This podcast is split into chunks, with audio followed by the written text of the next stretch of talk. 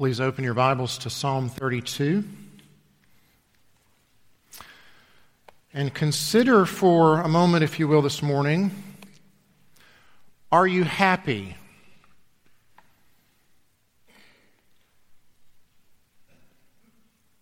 How happy are you? Put it on a scale of 1 to 10.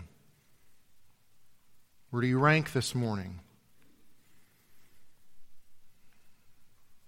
Have you discovered the secret to happiness?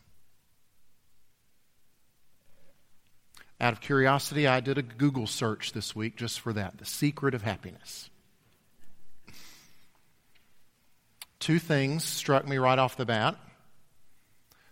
Number one is the millions of hits that my search got. Lots of folks are asking that question. And the second thing that struck me is no one knows. there are millions of suggestions, tons, tons of top 10 lists. Do these 10 things and you'll be a happy person. On a lot of those lists were hobbies. If you pick the right leisure time activity that you can sink lots of money into, you'll be happy. And I at least applaud the practical nature of that one because a lot of the others were like, believe in yourself. Uh, I don't even know what that means. I wouldn't know how to go about doing that in order to be happy. But I'm here to tell you this morning that I know the secret to happiness. And it makes me happy to share it with you this morning. We're spending our summer in the Psalms. We're seeking, the little tagline there seeking to find God in the middle of them, in the middle of all kinds of things, even in the midst of, this puts us in the middle of three weeks that we're looking at finding God in the middle of our sin.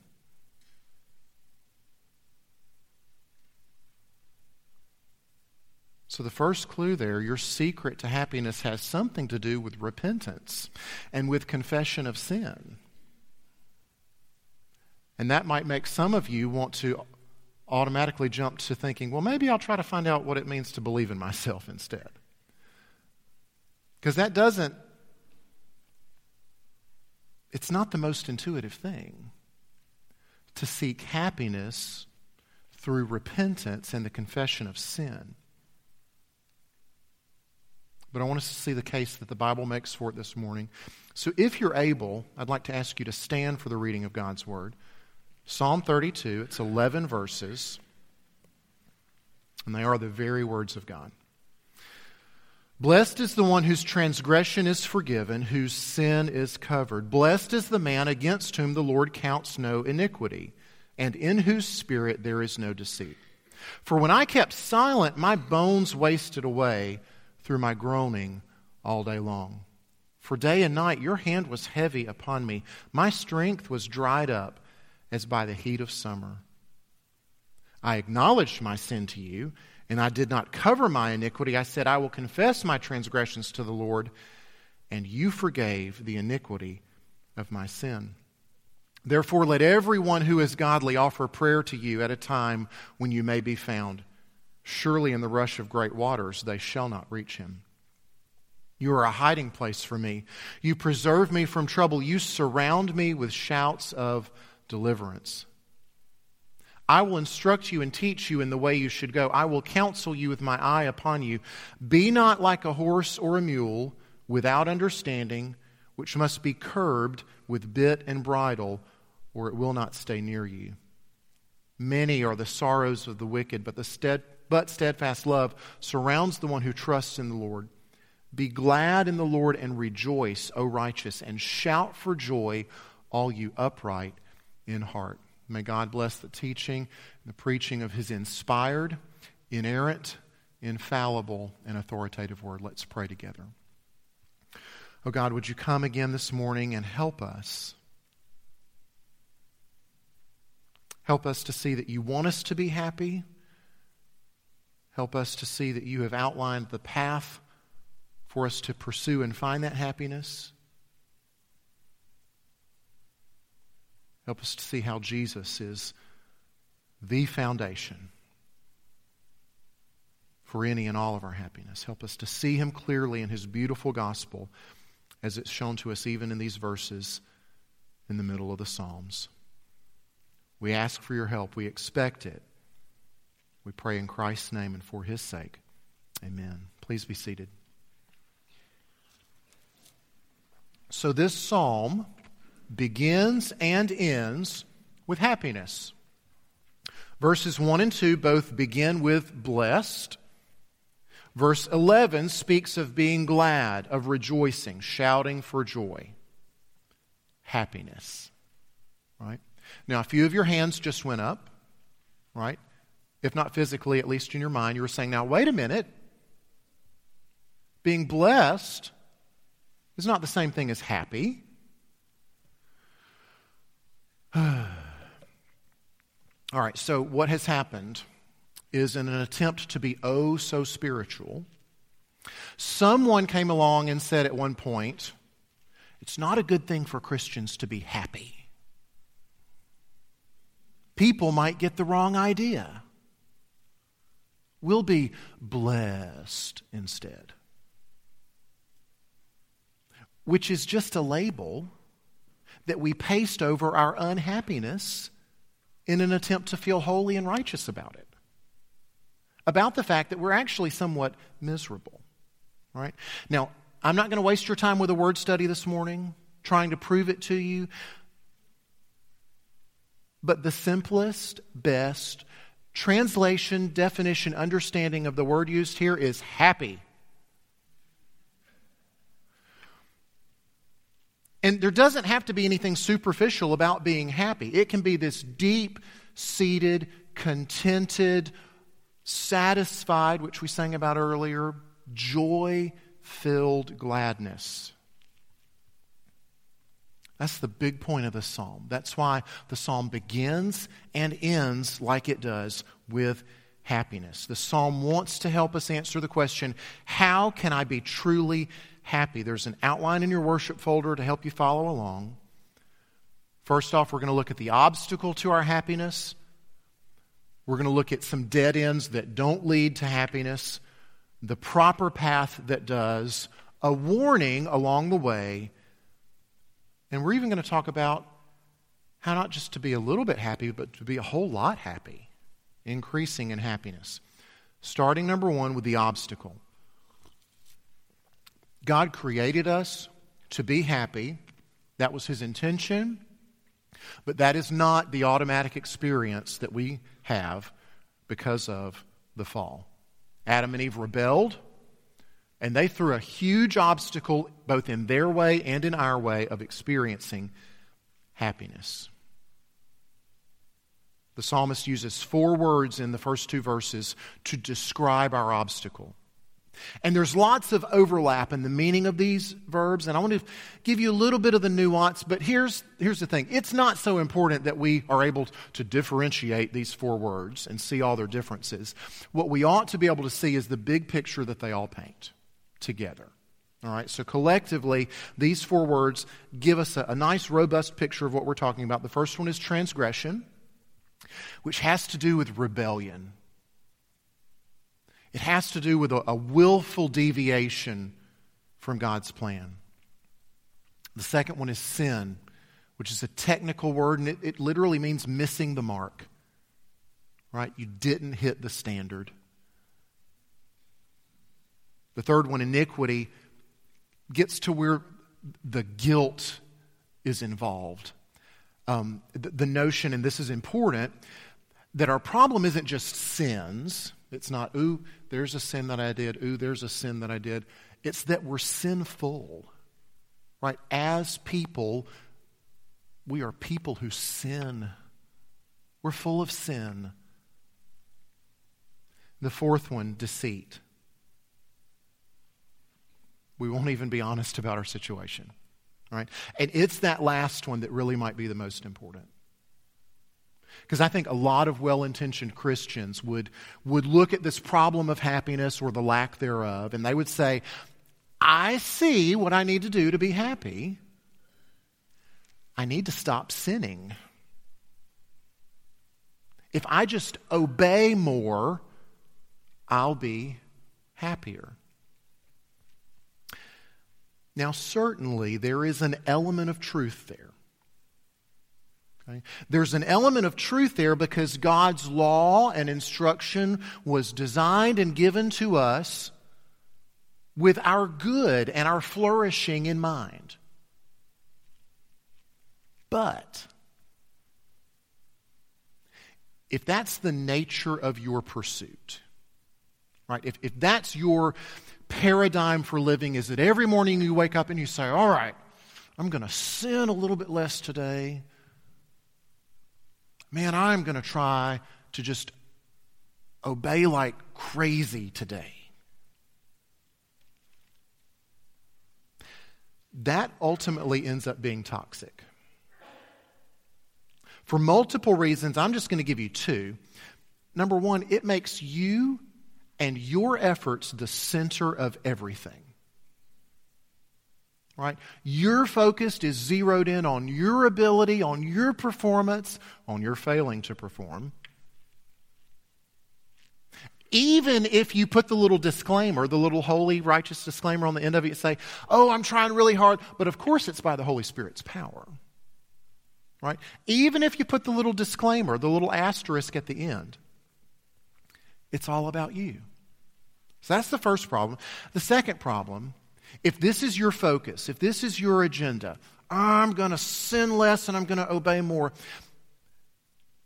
you can't not compare yourself to everyone around you. Right? If, if that is your MO, if that's the way that you're seeking to live life, you're constantly looking to the right and to the left of you. How am I measuring up? Are they doing better than me? Am I outdoing this person? It's human nature. You cannot avoid it. And I've mentioned it to you several times. That's going to lead to one of two places either arrogance, if you think you're doing pretty good, or deep, deep depression if you realize that you're not. That is no path to happiness whatsoever. That's a, a hamster wheel of exhaustion if that's what you are pursuing. No one ever got happier by trying to sin less. Okay? So the obstacle to our happiness is not that we sin, right? So if you've already, you're taking notes and you've already put sin as the obstacle to happiness, right? In front of that, put unconfessed, right? Sin isn't the obstacle to our happiness. We've all got it, okay?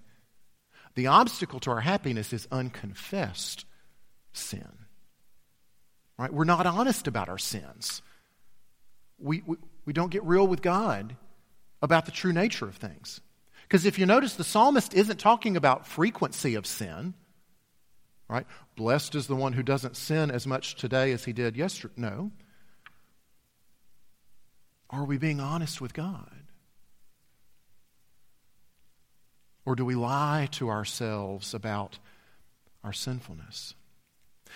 And unfortunately, being honest with God is not the default. It's not how we're naturally bent. Very often, talking to God honestly about our sin is a last resort that we might eventually get to. We most often pursue dead ends. All right, so point number two on your outline. Look at verse 2. Blessed is the man, into this verse, in whose spirit there is no deceit. See, we lie to ourselves, we make excuses. It's not really that bad. And you know what? It's not really my fault either. Right? It's this other person, uh, and what they did contributed, and it, it made me end up doing what and this is not new, Calvin, 500 years ago, said men are accustomed to unburden themselves by transferring their guilt or tracing it to other people. Right? We blame shift all the time. That's one of the ways that we lie to ourselves. See, what we're really trying to do with our sin is cover it up.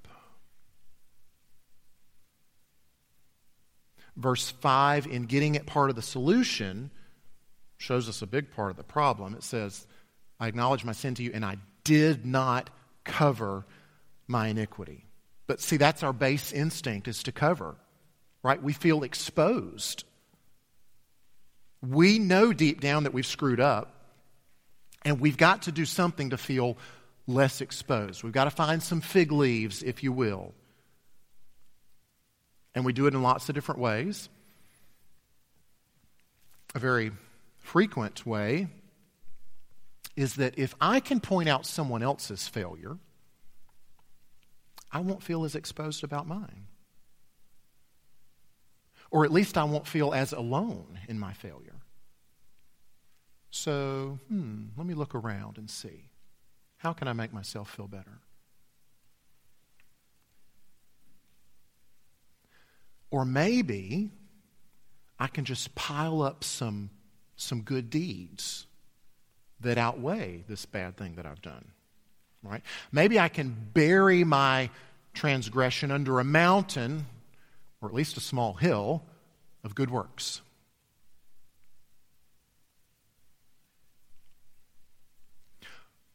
What do you find yourself doing to make up for the wrongs that you've done?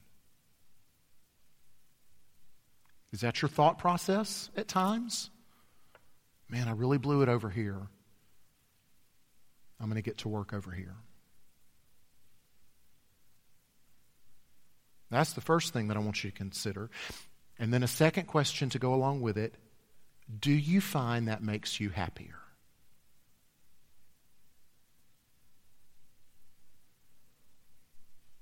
Course you don't. According to God's word, it won't work. Perhaps the worst dead end of all we see in verse 3. David kept silent about his sin. Now, sometimes in Scripture, silence is a good thing, right? Not speaking is often a very wise move but not here. Because silence here is to ignore, it's to deny, it's ultimately to become callous about, indifferent, unfeeling, unfazed. Yeah, maybe it used to be a big deal. It used to bother me, but you know, at each additional time, it gets a little easier to just uh, quiet that voice in the back of my mind. Heart becomes a little harder. None of these dead ends leads anywhere. And God would be just. He would be righteous if He left us there at the end of those dead ends, allowing us to get exactly what we deserve. But that's not like Him because he's a God who's gracious and merciful and full of steadfast love, and he is relentless in his pursuit of us. He won't leave his children floundering at a dead end. He will intervene with grace and mercy. Verse 3 again when I kept silent, what happened? My bones wasted away. I was groaning all day long. Huge negative impacts on his life, physically, emotionally. We saw a lot of these last week in Psalm 6. So I won't rehash all of that. But what I do want you to notice is this phrase in verse 4. He sees, he's taking account of all these things he's experiencing, and he realizes where they're coming from. He says, Your hand was heavy upon me. When we pursue a dead end in dealing with the obstacle of our sin, in his great grace and mercy, God will make us miserable. He will dry up our strength Does that sound mean? Right? The, the temptation here is to think God cruel for this. Oh, that we would have eyes to see his grace and his mercy in this. We talked about it a little last week, the Lord's discipline, right? How discipline proves that we belong to him, it proves that we're daughters and sons. And it's the same thing here. He makes us miserable. His hand is heavy upon us so that we won't stay there. He makes us miserable as a means of dragging us out of that dead end and guiding us to the proper path. Next point on your outline. Verse 5. Here's the proper path. I acknowledged my sin to you, I confessed it. Now look at that word acknowledged. And in the middle of it, you see the word know. And that's literally what we're dealing with here is this verb to know.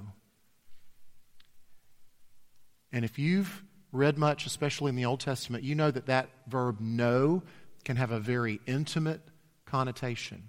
In Genesis, we read about uh, Adam knew his wife, and the result was that she conceived and bore a son. You need to let this inform your pattern and your practice of confession and, acknowledging sin. Confession needs to be specific, it needs to be detailed rather than general. So, if your pattern of prayer includes somewhat of a blanket clause. Oh Lord, forgive me my many sins. Can I challenge you this morning?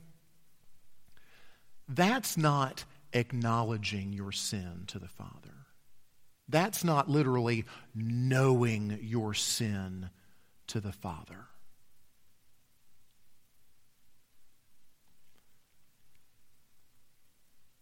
To know your sin to God, to acknowledge it to Him, is to name it, is to be specific about it. Father, I have gossiped about someone to make myself look good. Father, I have coveted my neighbor's new boat. Father, I have doubted your goodness when this unexpected expense popped up this month. Father, I've sought pleasure in looking at pornography. Father, I have allowed recreation to crowd out my worship of you. We will get more specific about being specific next week when we look at Psalm 51. But as far as today's concerned, as you think about the proper path toward happiness, the proper path of confession, start with being specific. Name it. Call it what it is. This is the first step down this proper path toward, remind you, where does this path lead? Joy, gladness, happiness, blessedness. Now, when we specifically know our sins to the Father, when we acknowledge, when we confess them, what is the result? Look again at verse 5. You forgave. You forgave. And we can go back to verse 1 and see this other beautiful result of, of acknowledging and confessing is that the sin is now covered. Right? Here's what we've been longing for a remedy to our being exposed comes from the fact that our Savior was exposed. He hung naked on a cross bearing the punishment for our sins. See, you, we got to remember, we don't receive forgiveness of sins because God just decided, out of the generosity and the kindness of his heart, to say, eh, I guess it's not that big of a deal. Let's just let bygones be bygones. No. We receive forgiveness of sins only because the sins were actually paid for. Punishment was made. Our debt was transferred to Christ and He paid it. So our sin does, in fact, get covered. Not by anything we try to do, but by the precious blood of our Savior. Friends, that is foundational to your happiness, is the sorrow of another. We're forgiven. Our sin is covered. And our sinfulness, verse 2, our iniquity isn't counted against us. See, every single transgression, every single act, thought, moment of rebellion appears as a debt on God's ledger sheet that He keeps. They count against you, they condemn you until the payment that Jesus made is applied to your account, and your debt and my debt is wiped out. And, and, there's an and, right? The second half of this that sometimes we neglect his very righteousness is counted toward us. Right? So our iniquity, not counted toward us. His righteousness from perfectly fulfilling every aspect of the law as he lived on this earth is counted for us. It ought to blow your mind. Our sin in exchange for his righteousness. In verse 7, the psalmist expounds a little on what what this covering means, what it, what it looks like, what it feels like. What is the experience of having our sin covered? No longer exposed, right? He, he's our hiding place. We can take refuge. Satan's accusations, his condemnation, we can take refuge. We're, we're, we're covered, we're, we're preserved, we're, we're surrounded with the righteousness of Christ. Uh, two more things quickly. This warning that comes, verse 6. So, the happiness that the psalmist experiences with confessed and forgiven sin turns his focus outward. Now, that deserves a whole other point all by itself. Right? I'm not going to give it one, but this isn't just about me, myself, and I. This isn't just about, ooh, I need a right relationship with Jesus. I need to be forgiven and be okay. There's a point to that. And it's your ministry, it's your, it's your overflow and your outflow.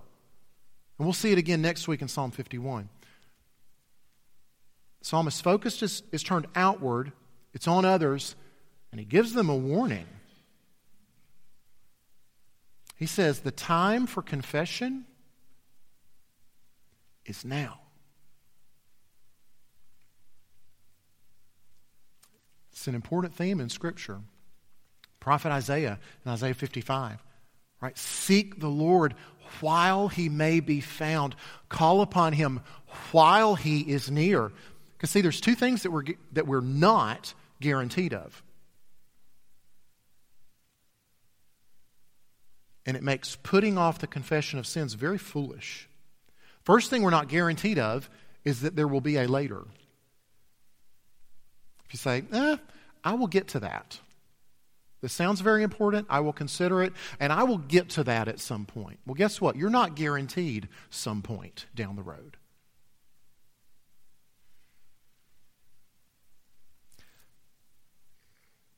And even if there is some point down the road, the other thing that you're not guaranteed of is that you'll have a soft heart at that point.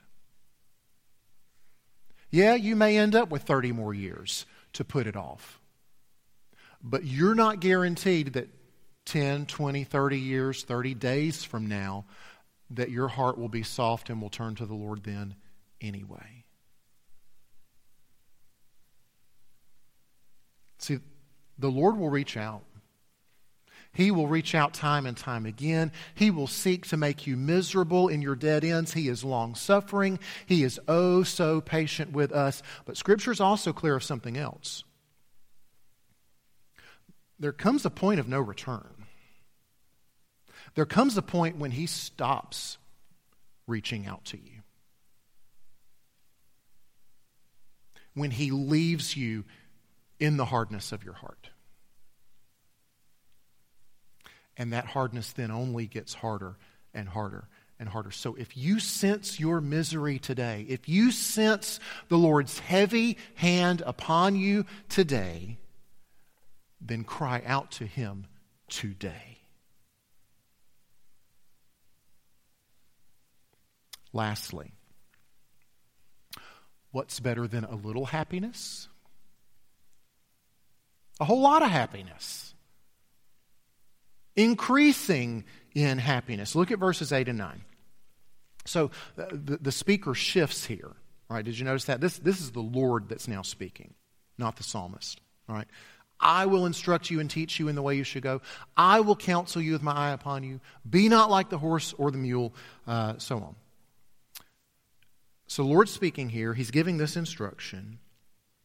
And I want to backtrack just a second to remind you that the principle is true. More obedience and less disobedience will lead to an increase in your happiness.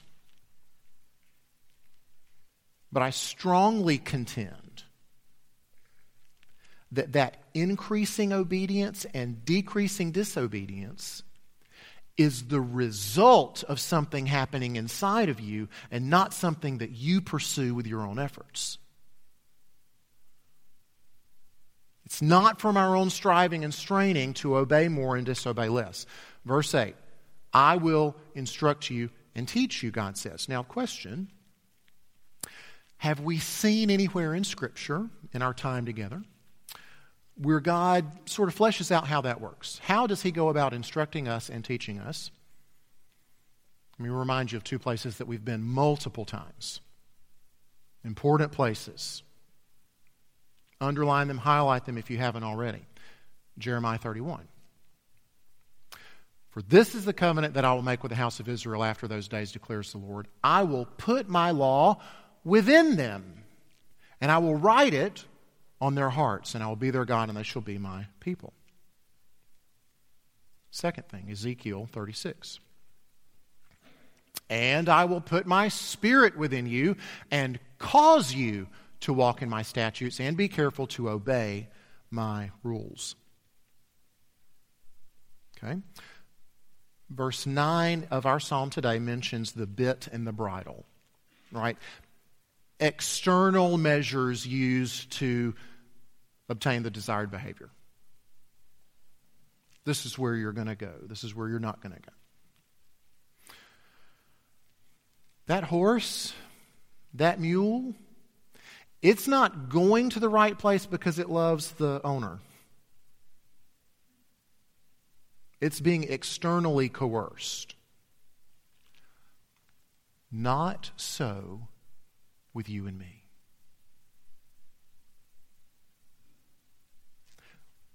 We get new hearts. New hearts that have new desires and want tos. New, de- new hearts that now love because we've been unconditionally loved in the gospel. He's written his law. Again, this law that's designed for our good and for our flourishing. We can see that now. He's given us His Spirit that will fuel our obedience. See, that's how we find more obedience and less disobedience. Because that's the thing that our hearts most want now. That's, that's the earnest desire of this new heart inside of me. More obedience less disobedience, and therefore more happiness, increasing happiness. right? Not by working our fingers to the bone for it, but by confessing our failures, realizing the great depth of love the Father has for us in Christ, and experiencing the transforming power of that love. Changing us from the inside out. That, my friends, is the secret to happiness. Let's pray.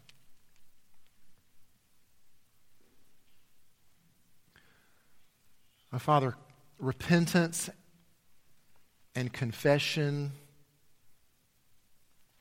those words often leave bad taste in our mouths.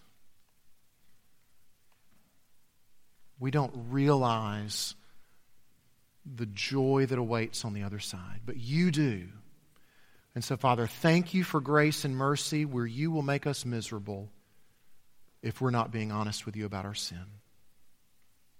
Your hand will be heavy upon us if we're just trying to blame shift or if we're just trying to work our way out of it. Lord, thank you for grace that is sometimes painful when it needs to be. Father, I pray that those that are here this morning would respond to your grace. I pray that they would feel your heavy hand pressing down upon them, and it would make them miserable.